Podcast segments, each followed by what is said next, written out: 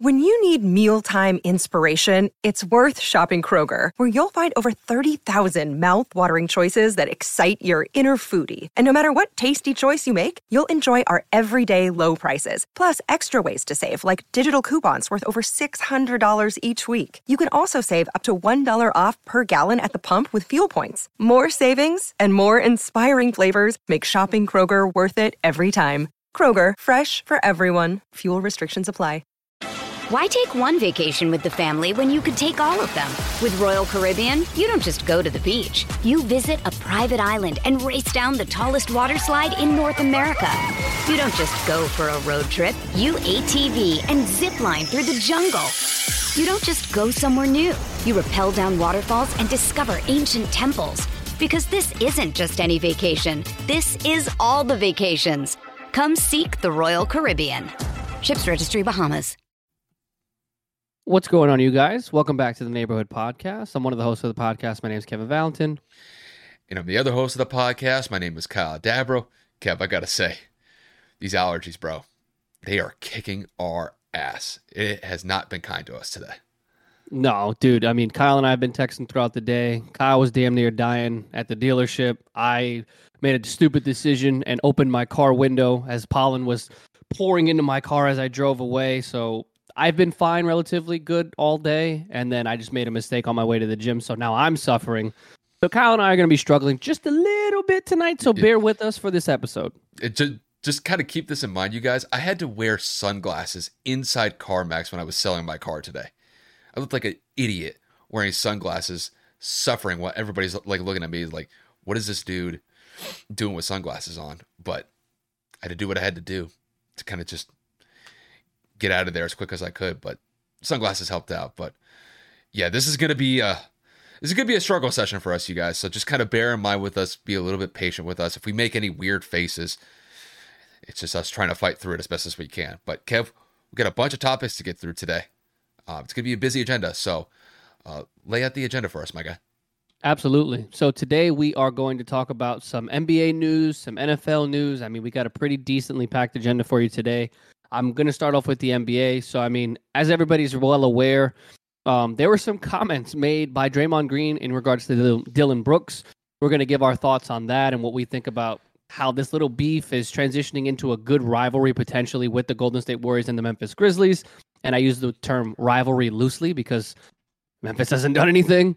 Then we're going to dive into, obviously, the situation with Fred VanVleet and his comments about NBA referees this season. In particular, he mentions one specifically, and he was, I guess, eventually fined by the end of today, $30,000 for his comments about that referee and the officiating.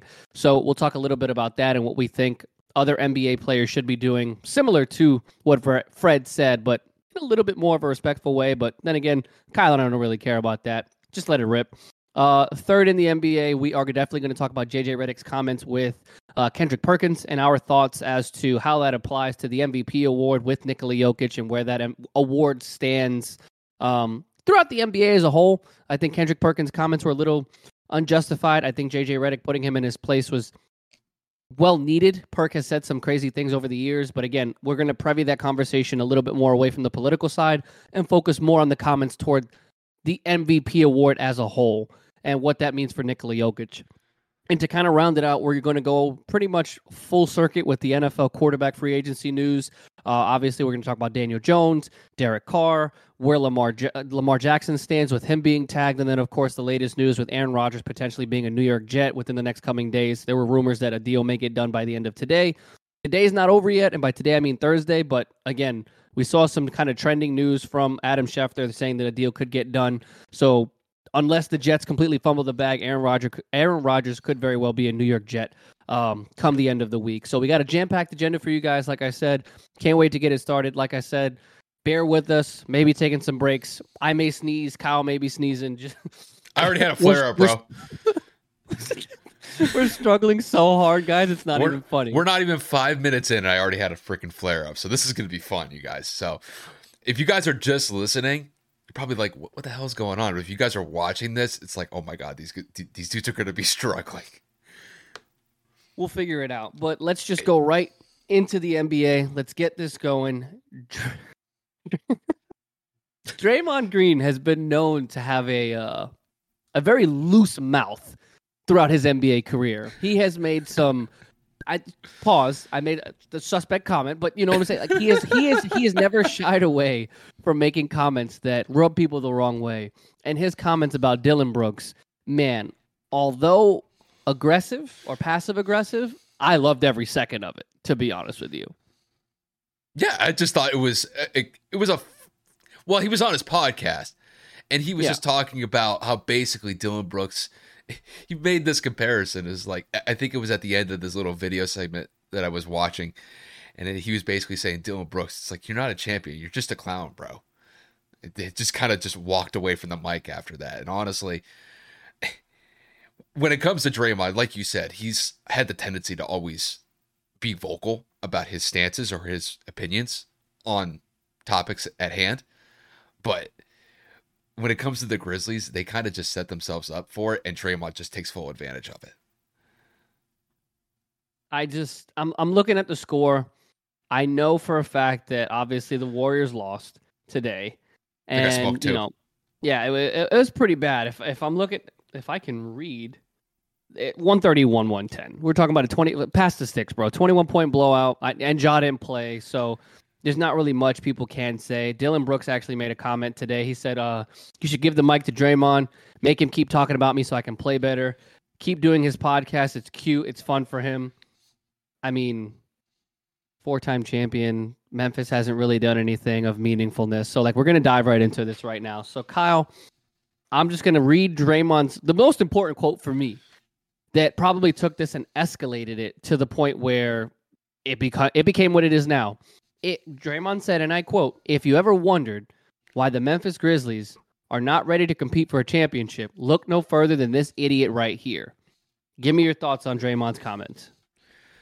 I mean, when it comes to Draymond Green, it's safe to say that he's always vocal about his opinions, and I can appreciate that. And when it comes to this situation, I can definitely understand where he's coming from, and just kind of looking at it from just a troll perspective.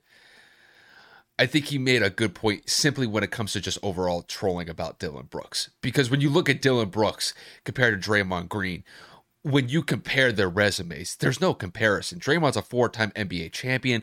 He won a Defensive Player of the Year. He's one of the architects when it comes to just the player personnel in regards to Golden State's dynasty. You know, Draymond's overall resume at this point speaks for itself. Now, when it comes to Dillon Brooks, look, the Grizzlies are an up-and-coming team. They're a feisty team. They wear their emotions on their sleeves, and I can definitely appreciate that to a certain extent. But when it comes to the Grizzlies, while yet a loud and vocal team, they just haven't really been able to establish dominance in the playoffs yet. Now, granted, they're still young, and they have an opportunity to be able to make a name for themselves over the next couple of years. But when it comes to this back and forth between Draymond Green and Dillon Brooks, I'll just be frank about it. It's drama.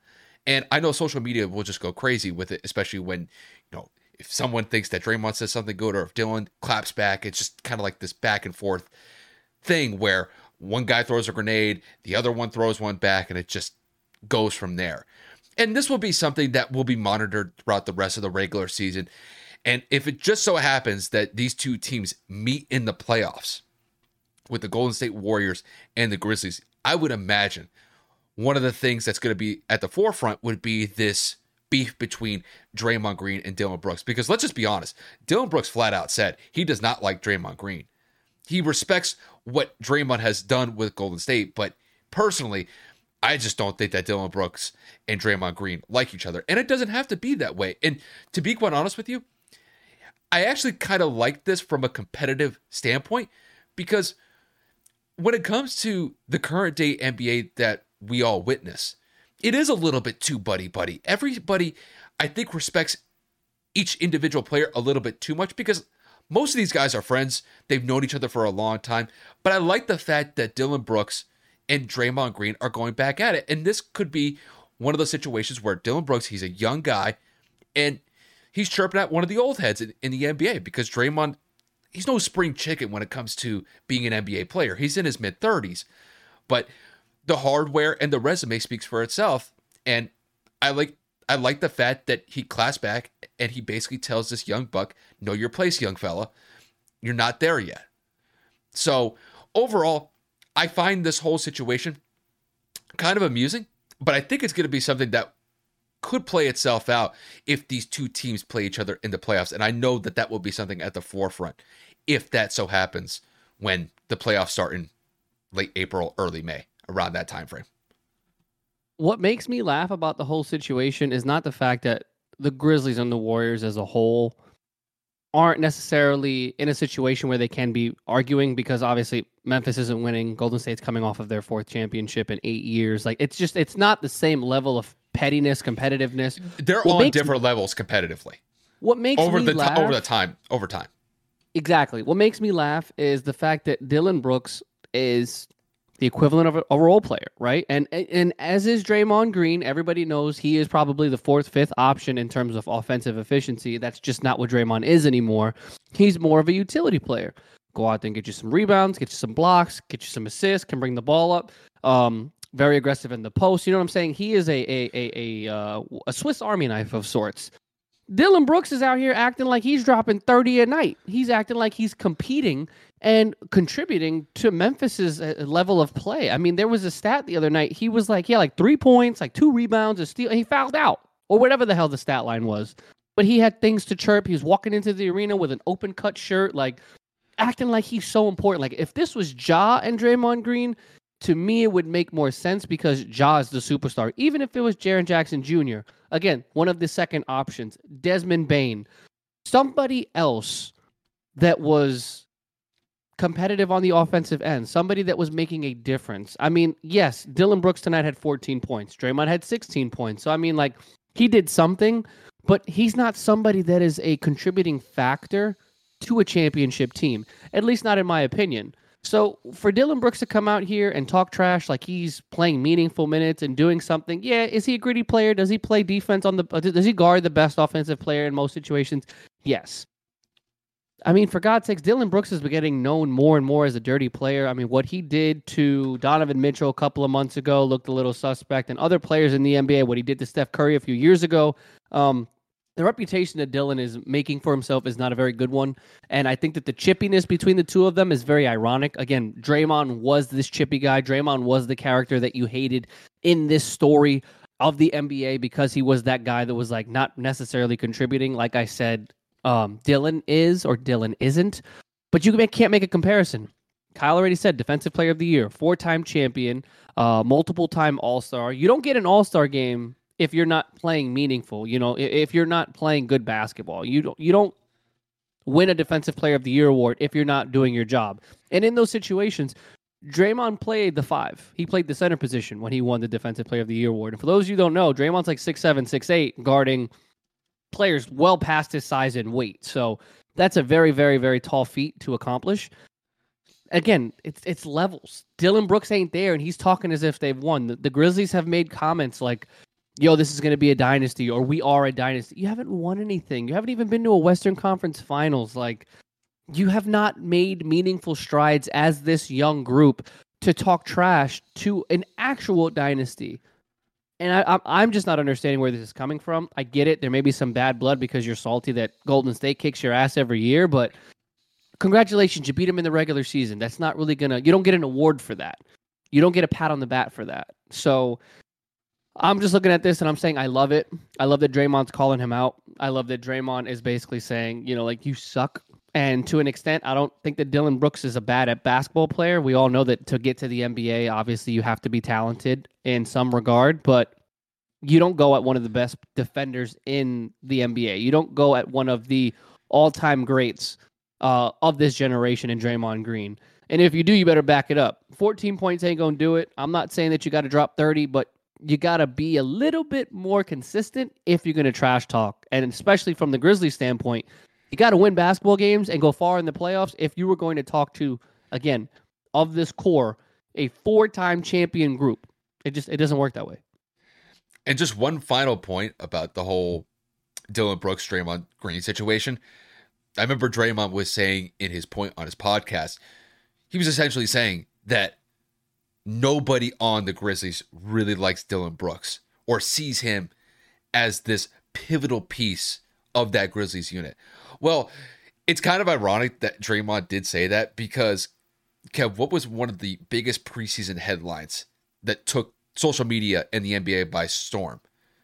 It was Draymond Green punching. There was a little bit of a delay there. No, it was Draymond Green punching Jordan Poole in the face. And it's just kind of ironic for Draymond to say that about Dillon because, well, let's face it. I mean, Draymond is a huge piece of this Golden State dynasty. No one disputes that. But I guarantee you, when it comes to the one-on-one relationships that Draymond has with the rest of the players in that locker room, I can't say that he's buddy-buddy with everybody in that locker room. And he's even said that about Jordan. And I don't think Jordan should really feel any sort of pathway or take any sort of pathway to be buddy-buddy or be quote-unquote friends with Draymond after something like that. Because, you know, it's one thing to be competitive. It's one thing to have disagreements on the court. It's another thing entirely when you're punching somebody in the face. And it wasn't just a small little punch either. Draymond really went after Jordan in that specific scenario. So it's just ironic that Draymond said it in that way about Dillon Brooks when, to be honest with you, I don't think Draymond necessarily has the best relationships with his own teammates. Probably not. All right, so up next, we are going to go over the comments that Fred VanVleet made in his post-game press conference after the Raptors played against the Clippers on Wednesday night, just to kind of give you guys a quick recap of that game. The Clippers did win that game against the Raptors. I believe the score was 108-100, but Fred VanVleet had some comments when he took the podium after the game, and he did not mince his words in that post-game press conference, just to kind of give you guys a quick quote from what Fred VanVleet said in that comment or in that press conference, excuse me. I'll take a fine. Ben Taylor was effing awful that night, in particular to that game. And when it comes to Fred VanVleet and Ben Taylor was one of the referees in that game. And there has been a little bit of a history between Ben Taylor and Fred VanVleet. So this is not something that's relatively new. And there's a minor update to this story. Fred VanVleet, after his comments, was fined $30,000 by the NBA. Kind of expected. He knew that he was going to get fined either way based on those comments. But, Kev, I'm just going to kick this one to you. What are your overall thoughts about what Fred VanVleet said in his post-game press conference after losing to the Clippers Wednesday night? I think it's justified. Honestly, Kyle and I talked about this when that video surfaced. We think that NBA players need to be more vocal. We think that they need to be more honest. I mean, the officiating of the NBA has gotten, what's the word I'm looking for? Soft. There have been a lot of instances where players are getting texts for nothing.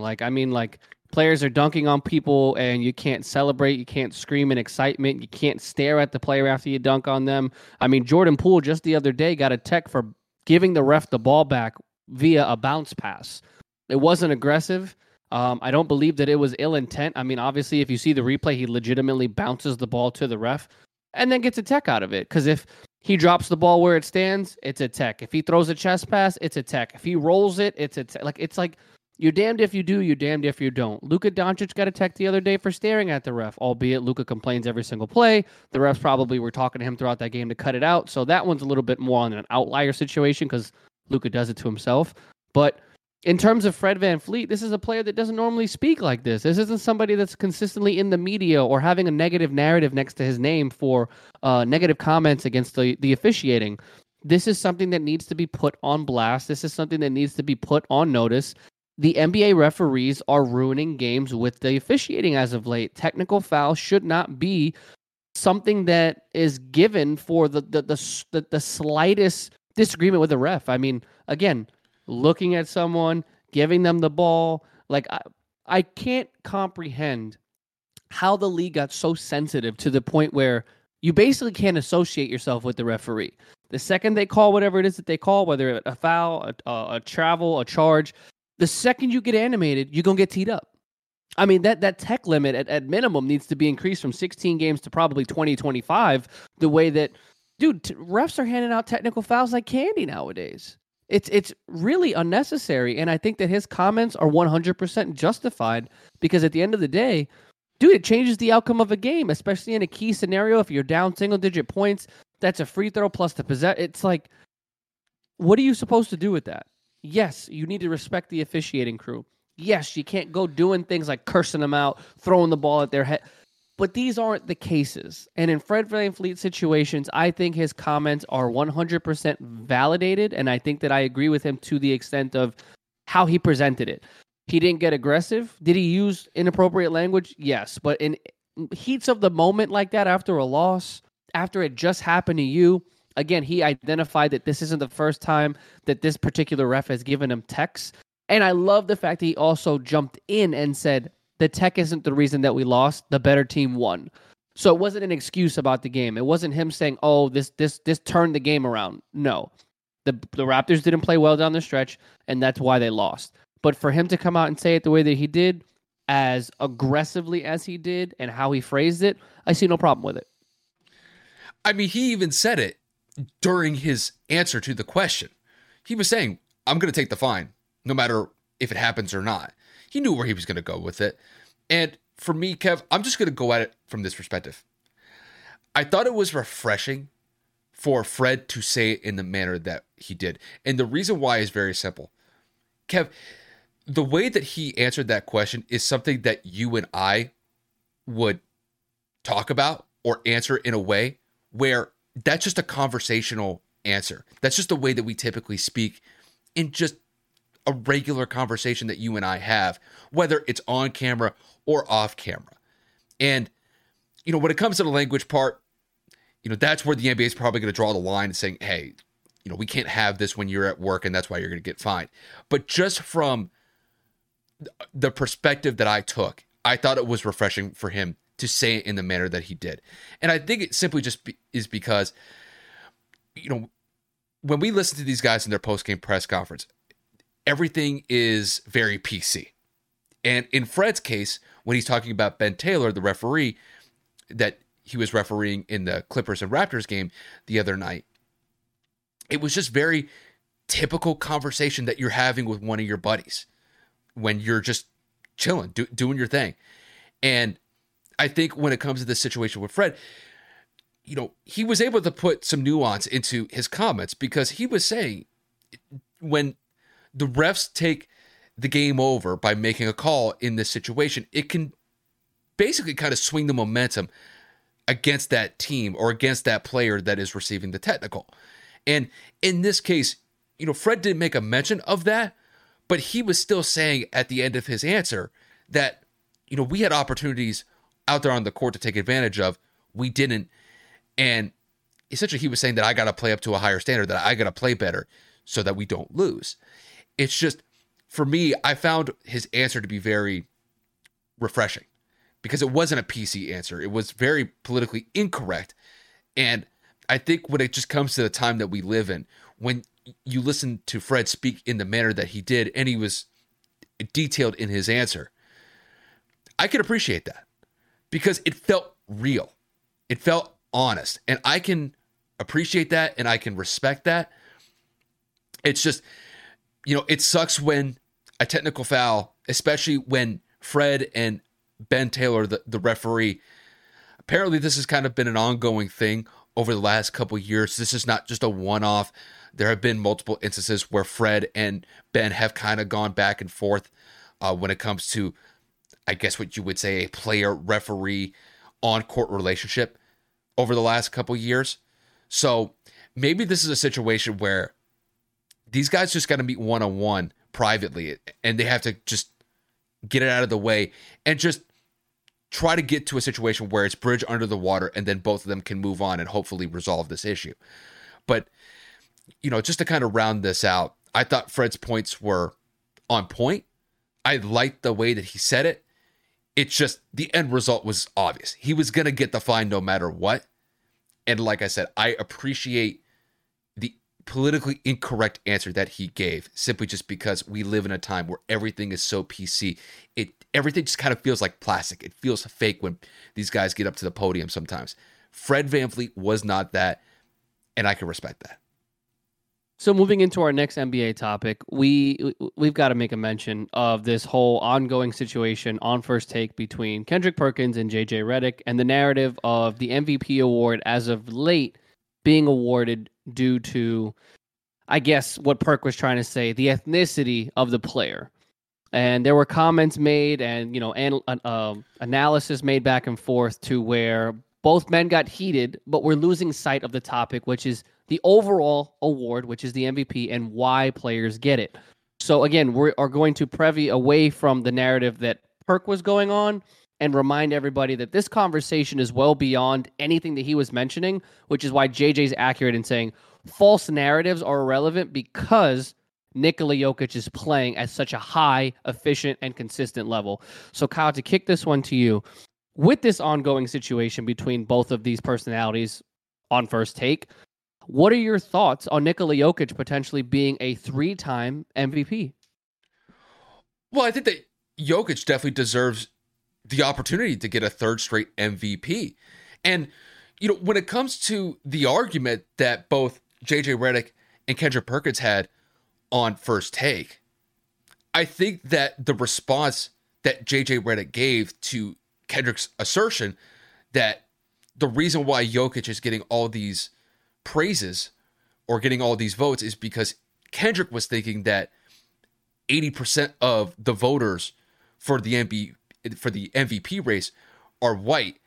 I think JJ was right to respond where this is not a narrative that fits with reality. And JJ, I think, appropriately made a good reaction to Kendrick's assertion, which I don't believe that Kendrick made the right assertion to make in that discussion. And I don't think the way that Kendrick went about it was the right pathway forward when you devolve the whole argument to purely race. Because when Kev and I have talked about Nikola Jokic in regards to the MVP discussion, it's never been because, oh my God, he's white.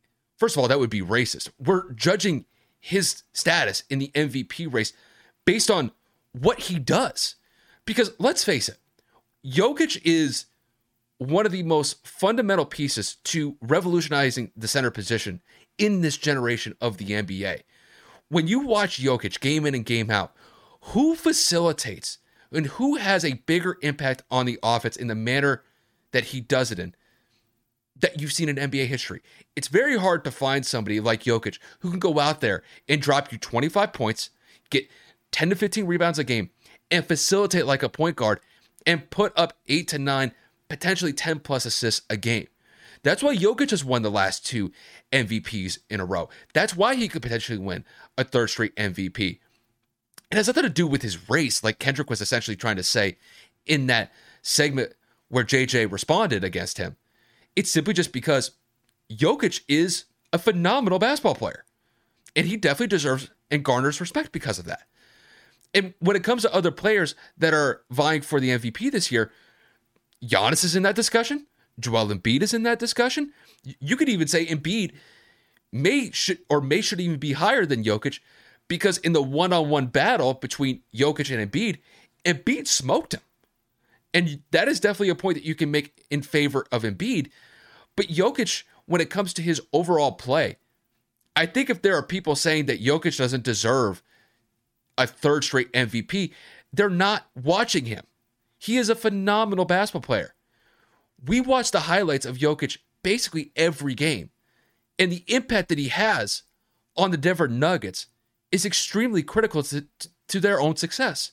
Now, the one point that I will make about Jokic is if he wins a third straight MVP and the Nuggets don't make it to the Western Conference Finals or the NBA Finals this year, there may be a segment of NBA fans who will look at Jokic getting a third straight MVP, and they may feel a little bit weird about that. They may feel like he does great in the regular season, but when it comes to the postseason, does he impact Denver enough to get them into a position to where they can be in contention for an NBA Finals? I understand that injuries with Denver has been a big issue the last couple years. A couple years ago, they got swept by the Suns. Last year, they lost to the Warriors, but this is their year as far as I see it. The Denver's one of the best teams in the NBA, and they have a very good chance to make a very good run into the playoffs this year where an NBA Finals is a possibility. But if Jokic doesn't play up to his standard in the playoffs, then I think people can rightly criticize Jokic for not impacting the Denver Nuggets in the playoffs to the point where an MVP should be. Because had LeBron won MVPs 3 straight years in a row, and he never made an NBA Finals or an Eastern Conference Finals appearance in that hypothetical stretch, people would be crucifying him. And if Jokic doesn't get the Nuggets into that situation, in that hypothetical that I laid out with LeBron, then I think that Jokic would be open to some legitimate criticism. But as of right now, Jokic deserves to be in the MVP discussion. And I disagree wholeheartedly with what Kendrick said. And I think what JJ said on First Take was accurate in response to what Kendrick said. So overall, when it comes to Jokic and his status in the MVP race, I think he definitely deserves to be in it. Not because he's white. It's because he is a great basketball player, and he displays it night in and night out. And honestly, I have nothing more to say to this. I mean, I'm not really going to repeat anything that Kyle said. We're in full agreement, as per usual, when it comes to topics like this. This has nothing to do with ethnicity. This has nothing to do with race or the voters. When you're playing at the level that you're playing at, when Jokic is playing at that MVP level 3 consecutive years at the center position with the numbers he's putting up consistently, like I said, night in and night out, that conversation is going to be had no matter what Kendrick Perkins or JJ Redick thinks. There's nothing that any NBA personality or NBA media star that's covering the league is going to have to say, because they're not on the court. They couldn't stop Jokic. They can't stop Jokic. If Kendrick Perkins was on the court, there's no stopping him. Kendrick Perkins was a bum outside of the 2008 championship year, where he was a force at getting rebounds, blocking shots, and being a presence. But I don't want to give any more feedback to the 2008 Celtics, because we got to hear about it every other week of how good they were. So that's as much credit as I'm going to give him. In regards to Nikola Jokic and this award, it is rightfully justified, again, because he's putting up the numbers that he's putting up. Now, the only thing I will disagree to my partner's point is Nikola Jokic is damn near averaging 30 points per game in the playoffs year in and year out. And I mean, he's doing it at an efficient clip. There was another podcast that I was listening to, and they pulled up Nikola Jokic's stats throughout each and every playoff series he's played against in the last few years. And when you go back to 2020, they lost to the eventual champion Los Angeles Lakers, but they did have Jamal Murray, who was going off week in and week out. Then you got to go and talk about the year after that. They lost to Phoenix, the eventual Western Conference champions. Then the year after that, which was last season, they lost to the Warriors, the eventual champions. They're not losing in the first round to 8 seeds. They're not losing in the first round to scrubs. They're going out and they're playing the best that they can and losing to the eventual either conference or NBA champions. And you have to preview as well, Jamal Murray ended up tearing his ACL later in that postseason against the Lakers. You also have to remember that Michael Porter Jr. has been in and out of the lineup, and he's been injured. Jamal Murray didn't come back until this year. So Nikola Jokic's best player over the last 2 seasons, you can make the argument, has been Aaron Gordon, who isn't exactly known for scoring. He's known for dunk contests. And let's be realistic. Nikola Jokic hasn't played with an all-star at his side his entire career, whereas people that have won this award are playing with multiple-time all-stars, are playing with all NBA players. Obviously, Giannis Antetokounmpo being a back-to-back MVP in 2019, 2020, whenever that was, Giannis was playing with Chris Middleton, who had made multiple all-star appearances. So, you know what I'm saying? There is narratives and levels to this conversation as well.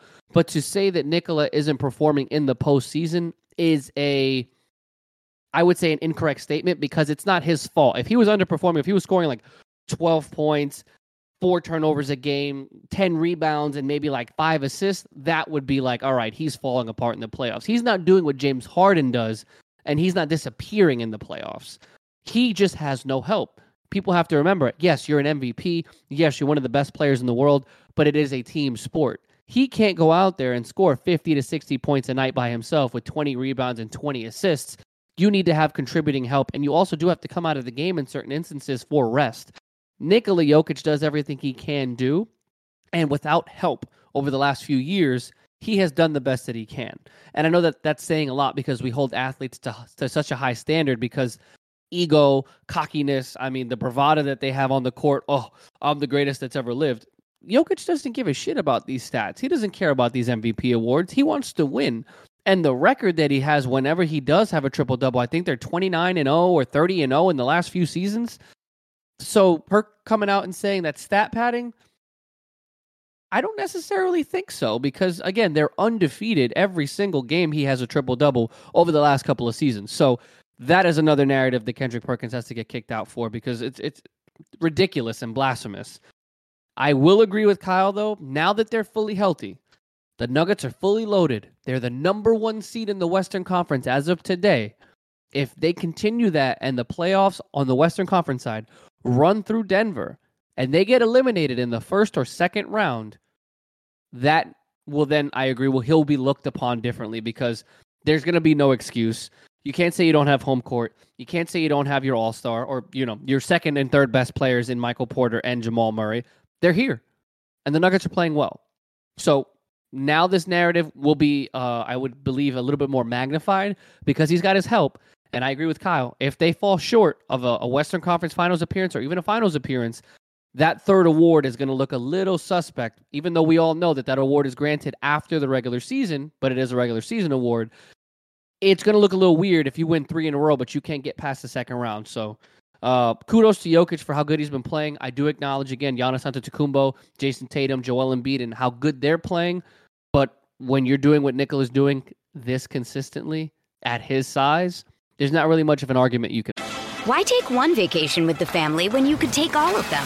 With Royal Caribbean, you don't just go to the beach. You visit a private island and race down the tallest water slide in North America. You don't just go for a road trip. You ATV and zip line through the jungle. You don't just go somewhere new. You rappel down waterfalls and discover ancient temples. Because this isn't just any vacation. This is all the vacations.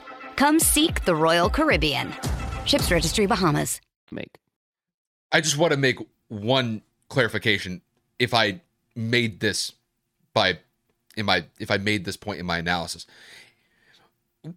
I'm saying if he falls short, if he doesn't play up to the standard in this upcoming postseason run that the Denver Nuggets are going to have, that's where I believe, and this is just me, I believe that there would be an opening for legitimate criticism to be levied against Jokic. But it's all predicated on if he does not play up to essentially the standard that you and I have for him, and honestly, probably that he has for himself.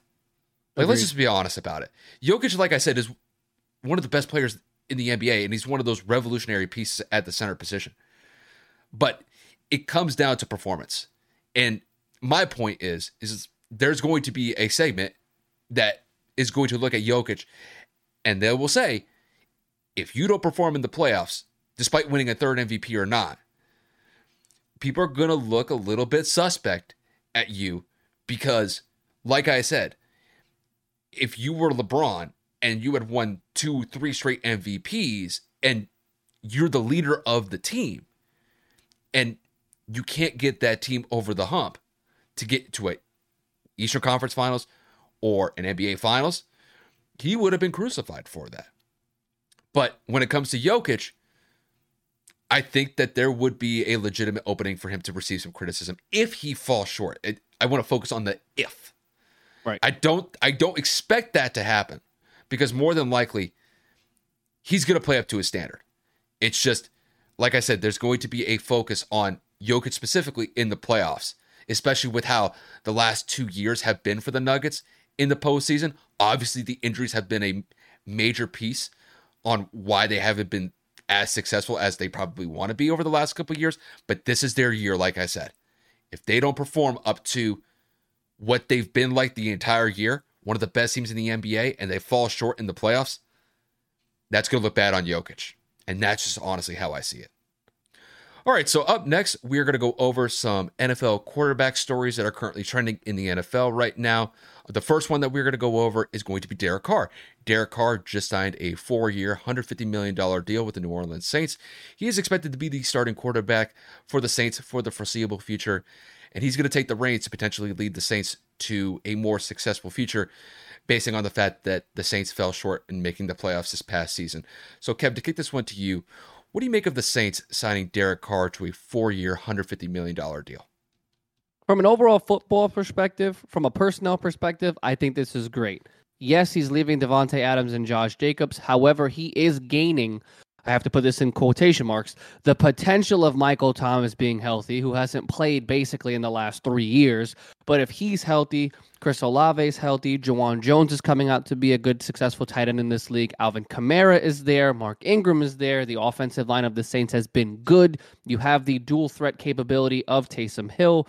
I think that the offense of the Saints is good and is going to do well for him, and he has a solid defense behind him, which he has not had his entire career. My issue with this is the Saints cap. The Saints have not been under the cap in the last 3 to 4 years.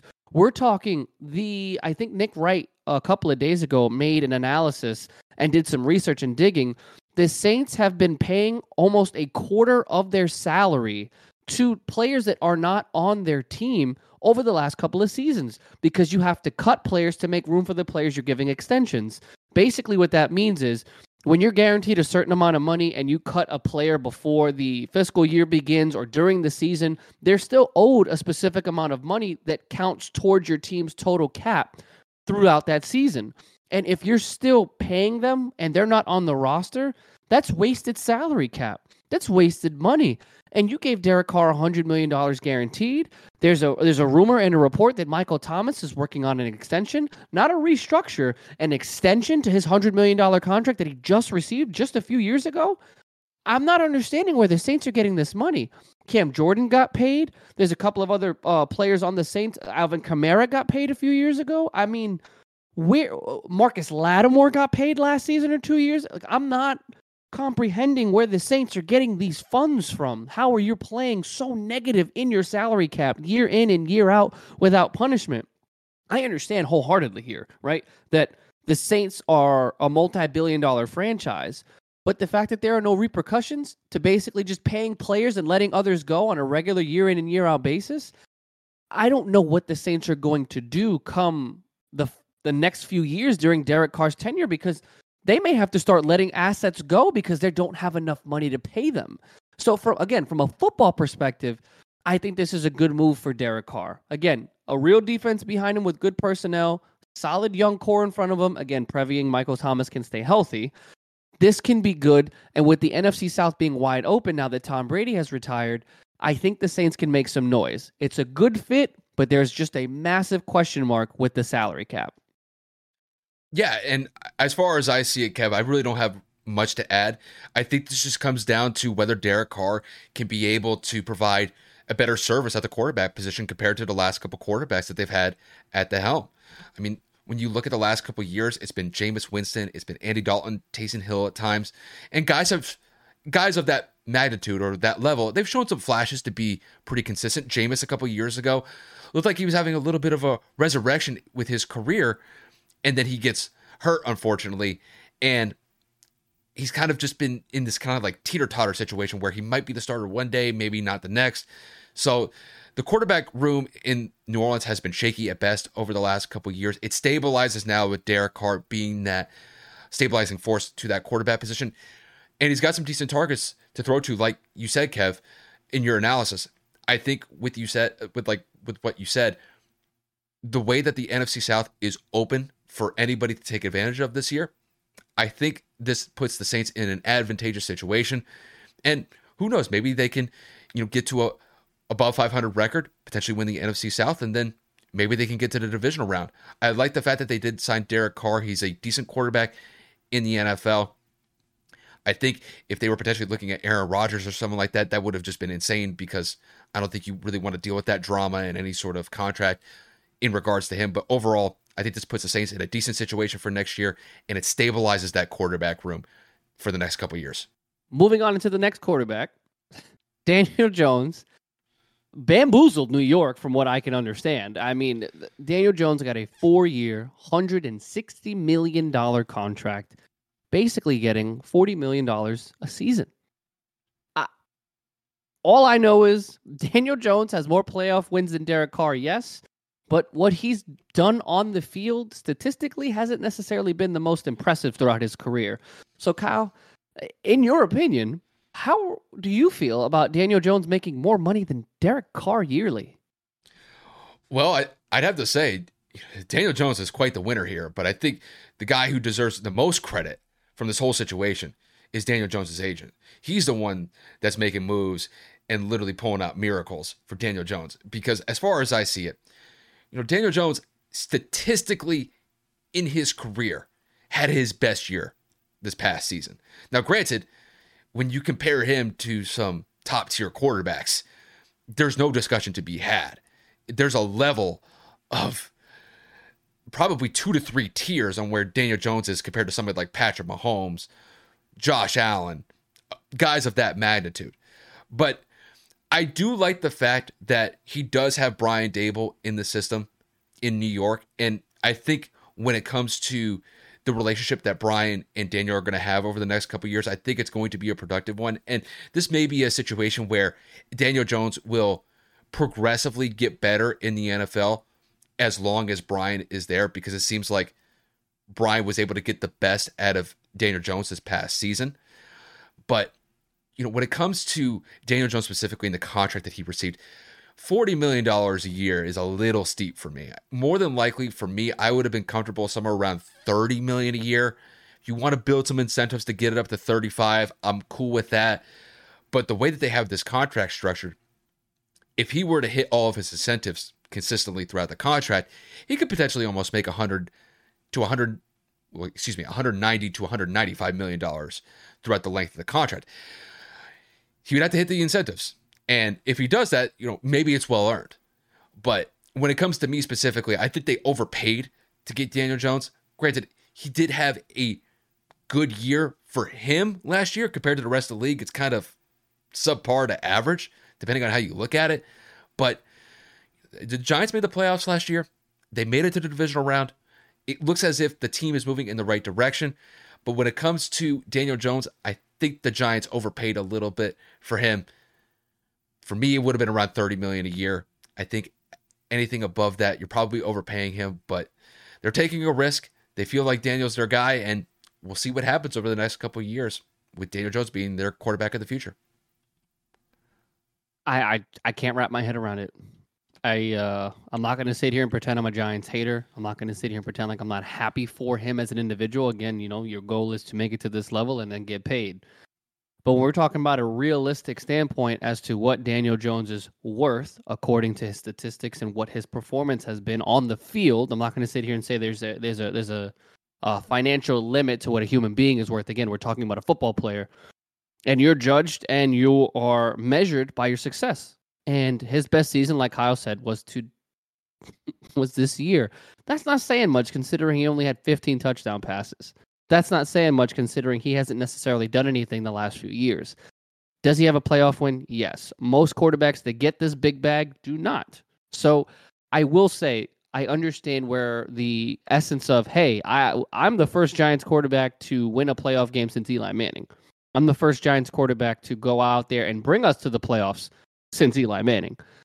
I don't know if the Mara family is looking at Daniel Jones and getting Eli Manning vibes, like, you know, like he's going to grow out of it. He's going to get better slowly. He's going to eventually lead us continuously to the playoffs. We love what he can do with his legs as well.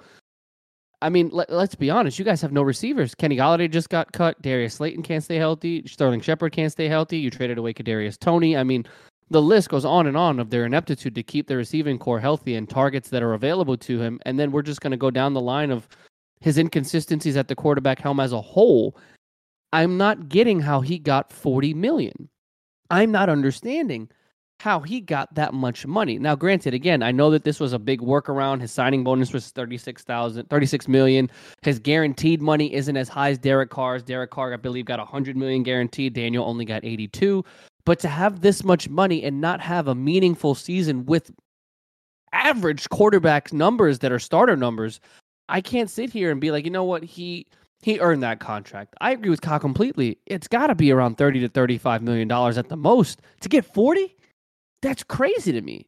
So Daniel Jones has got a lot riding on him right now. Like 1,030%, the Giants need to repeat the success they had this year or better for the next 4 years of his contract. Because if they're back in the top 10 of the draft, if they're consistently losing big games because of him, this is going to go down as one of the worst contracts, or should I say worst contract extensions that could have ever been. This is also ineptitude on the Giants front office side. If you had any faith possible of Daniel Jones doing something, you pick up his fifth year. I understand that the years prior he didn't do anything, but this is why most franchises pick up the fifth year to see if there's going to be a reason to give him an extension. I believe if you give him his fifth year was going to be somewhere of maybe $20 to $30 million. I forget the exact number. If they would have given him the fifth, you would have saved yourself $10 million a season, which would have given you an opportunity to do something in free agency. But you had to franchise tag Saquon Barkley, and you're going to have to address the receiver room and the offensive line and maybe some other key pieces that you're going to have to focus on.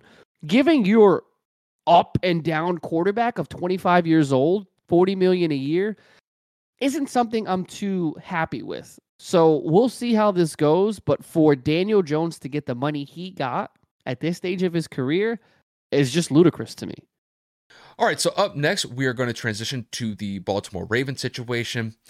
Lamar Jackson did get a non-exclusive franchise tag from the Ravens, and just to kind of give you guys a little bit of a understanding of what that is, it is a franchise tag that you could place on a player, but it gives the player the opportunity to be able to sign a contract sheet elsewhere outside of that team that put the tag on him. But if that player, in this case, it would be Lamar, signs with a different team on a contract sheet, the Baltimore Ravens would have an opportunity to be able to match it. And if they don't, the Ravens would receive draft compensation in return if Lamar were to go to a different team. So, Kev, to kick this one to you, how do you assess the Lamar Jackson situation, knowing that this non-exclusive franchise tag has been placed upon him? So I'm going to play devil's advocate here. This is a very complicated situation for me. People need to understand what Lamar Jackson has done in Baltimore since he's been drafted. One of the highest scoring offenses when he's healthy. He's won an MVP. He has won playoff games. And he has changed the culture in Baltimore since, obviously, the last time they were winning was the Joe Flacco era when they won the Super Bowl. That was a long time ago. Now, when we talk about Lamar Jackson recently, he has not been healthy. And when Lamar does not play, Baltimore is second, if not dead last, in offensive efficiency. I believe they score 16 points a game when he's not on the field. That is a drastic difference as opposed to when he is.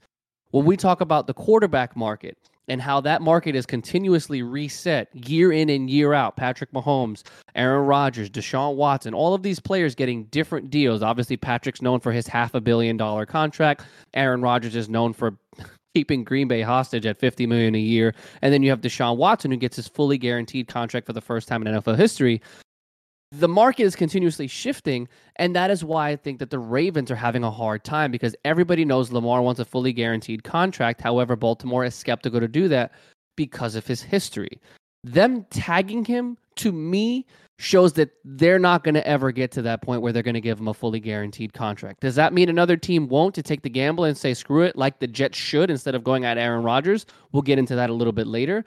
I firmly believe that Lamar Jackson will not play this year if he cannot find a suitable contract offer from another team. At $32 million this year, if he does not sign the tag, I think he'll hold out. I think if he does sign the tag, I think he holds out no matter what. It's more of a situation of where will he end up?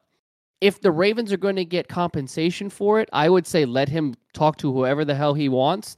We're going to get 2 first-round picks out of it, no matter what, unless they're going to be willing to match a fully guaranteed contract, in which they've had 2 seasons to come to terms and figure it out. They haven't done it yet. So at this point, if they're willing to tag him at the franchise tag deadline, they're never going to come to terms with it. I think the last time they were talking a couple of weeks ago, they were over $100 million apart in where they wanted to be, and both parties respectively decided to say, you know what, we're going to do what we got to do. The organization tagged him, and I guarantee you Lamar's agent is on the phone, and by agent, I mean his mom is on the phone with multiple teams trying to see who wants her baby boy.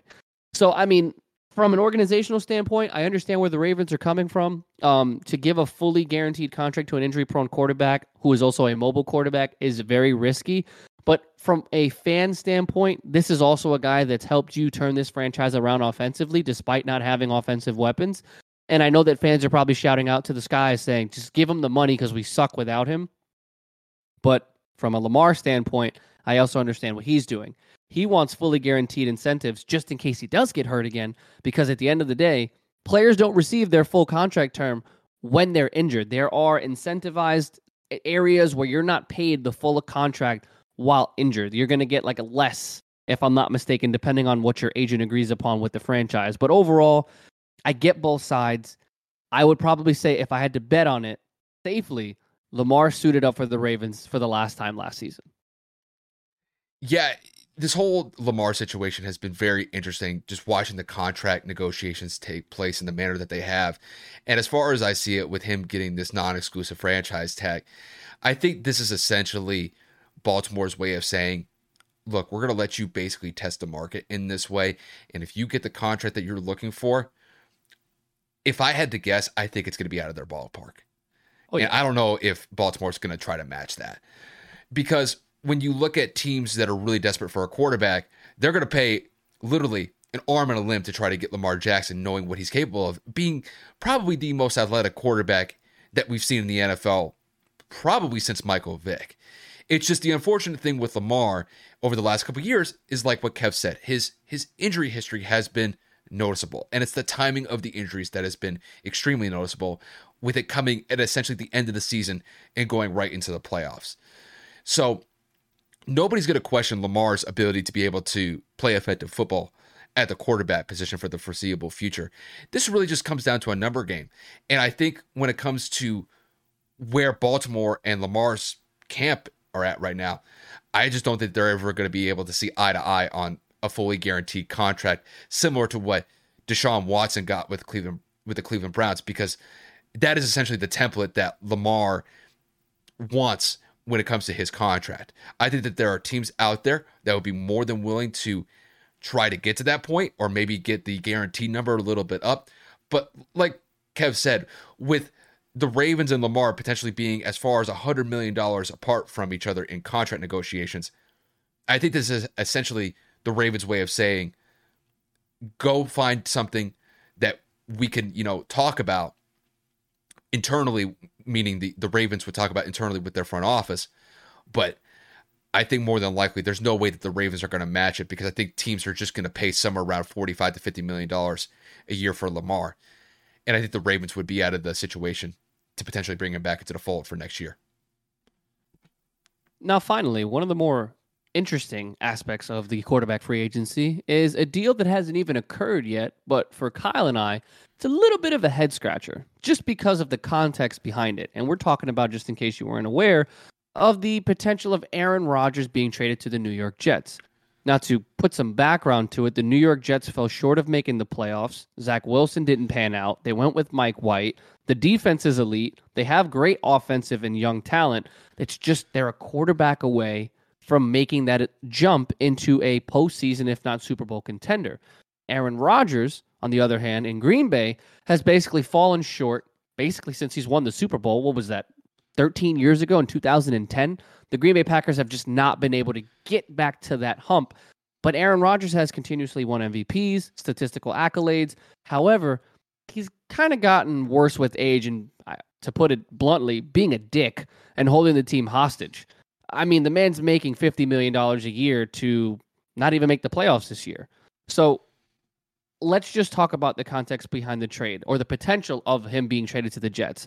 So Kyle, give me your thoughts on the Jets putting basically all their eggs in one basket to trade for a quarterback that's damn near 40 years old.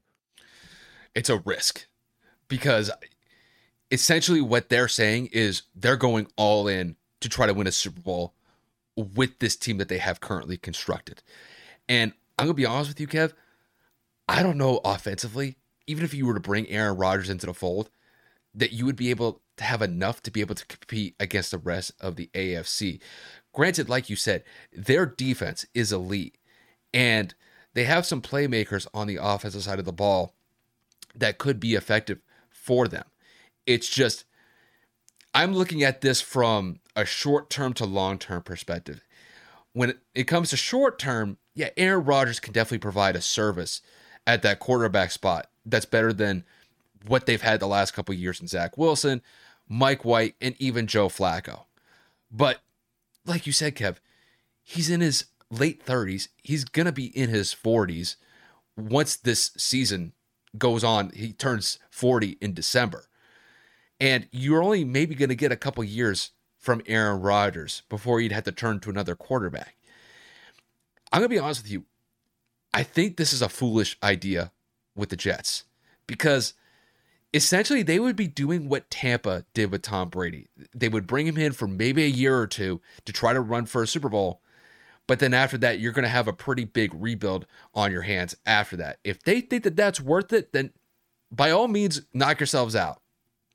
Aaron Rodgers would definitely provide a better chance for the Jets to get to a Super Bowl than they have in probably the last 10 to 15 years, but it's going to be very short-lived.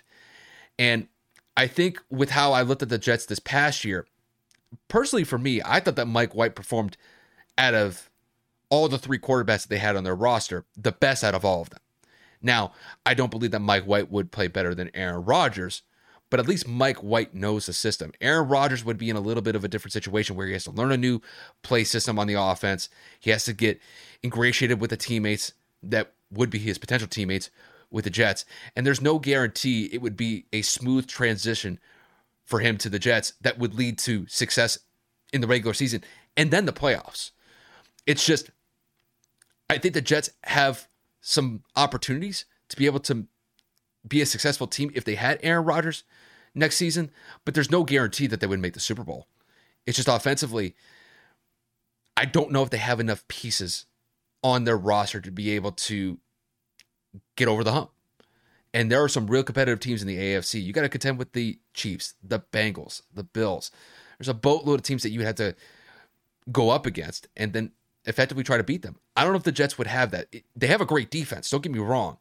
But offensively, if you just have Aaron Rodgers and you have some, what I would consider role players at this point as your wideouts, I know they had Breece Hall this past year, but unfortunately he went down with a torn ACL, so I don't know what his timetable is going to be when he comes back next year.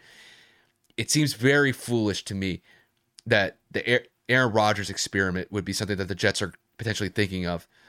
But if it's on them, knock yourselves out. But more than likely, I think it's going to end in failure compared to success. That's just how I see it. I'm in full agreement with Kyle once again. I think this is kind of crazy. I mean, to put it into context, you're basically banking your entire future on a quarterback that, again, is upwards of 40 years old, rather than going after a younger quarterback like a Derek Carr, like a Lamar Jackson. Like when the report came out that Green Bay was going to allow Aaron Rodgers to speak to other teams, I believe the Jets, within like 3 hours or something of that report coming out, got on a jet, and the owner, as well as I believe Robert Saleh, got on the jet to go out to Green Bay to talk to Aaron or talk to Green Bay, whichever situation was first. Can you deny that Aaron Rodgers is still playing at an MVP level? No. Can you deny that Aaron Rodgers still has enough in the tank to at least potentially make another postseason run or two? Not at all. Does that mean that the Jets should go out and pay exponential amounts of dollars because they're going to inherit that Aaron Rodgers contract that the Packers are currently playing? I don't necessarily think that they should be held hostage by somebody at that point. Not to mention, this is going to be crazy ironic. And I know some people have put this together already, but to kind of just announce it to my partner here, this is the same thing that happened with Brett Favre. Literally, his predecessor did this whole process to where he wanted to be a Packer and then ended up on the Jets. And this is kind of like the same situation where they had a quarterback of the future in the wings that was Aaron Rodgers. Jordan Love is no Aaron Rodgers. Let's be blunt. I don't know why I said flunt. And this is literally 130% history repeating itself. So I will say, it's funny how the tables have turned, but for Aaron to go to New York with those weapons and that defense, I mean, again, this is assuming that Aaron Rodgers is going to continue to play at an MVP level.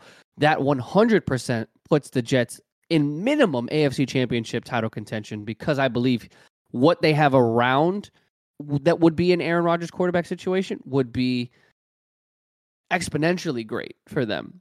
And obviously that defense is young and hungry, and Robert Saleh is a defensive-minded head coach. It is going to be a good formula if it pans out, and that is just assuming that the compensation that Green Bay would get back would be good. I just don't understand why New York wasn't putting their attention to other quarterbacks. I don't get why they weren't going after quarterbacks like Lamar Jackson. Now, Kyle made a good point. I don't know if Baltimore would want to trade him in conference, but it's just, you're putting all your eggs in one basket on Aaron Rodgers actually playing well, being a good locker room leader, and then finding a way to get the Jets to that next level. Obviously, they haven't been there since Mark Sanchez in 2011, but or 2010, whenever that was. This is such a high risk, high reward kind of scenario where you're going to pay him all this money. If for whatever reason he gets injured, he struggles, he doesn't mesh with the offensive coordinator, or just quite frankly is just alienating the offense like he did in Green Bay when he went out the entire receiving corps in training camp. I don't know if that's going to pan out. So let's take a look and see what happens. Let's see if this trade actually goes through. Kyle and I wanted to mention it because it just continues to gain momentum as the day goes on. And if it happens, it'll be interesting. And I definitely want to know what Green Bay is going to get back in return. Yeah, fair enough.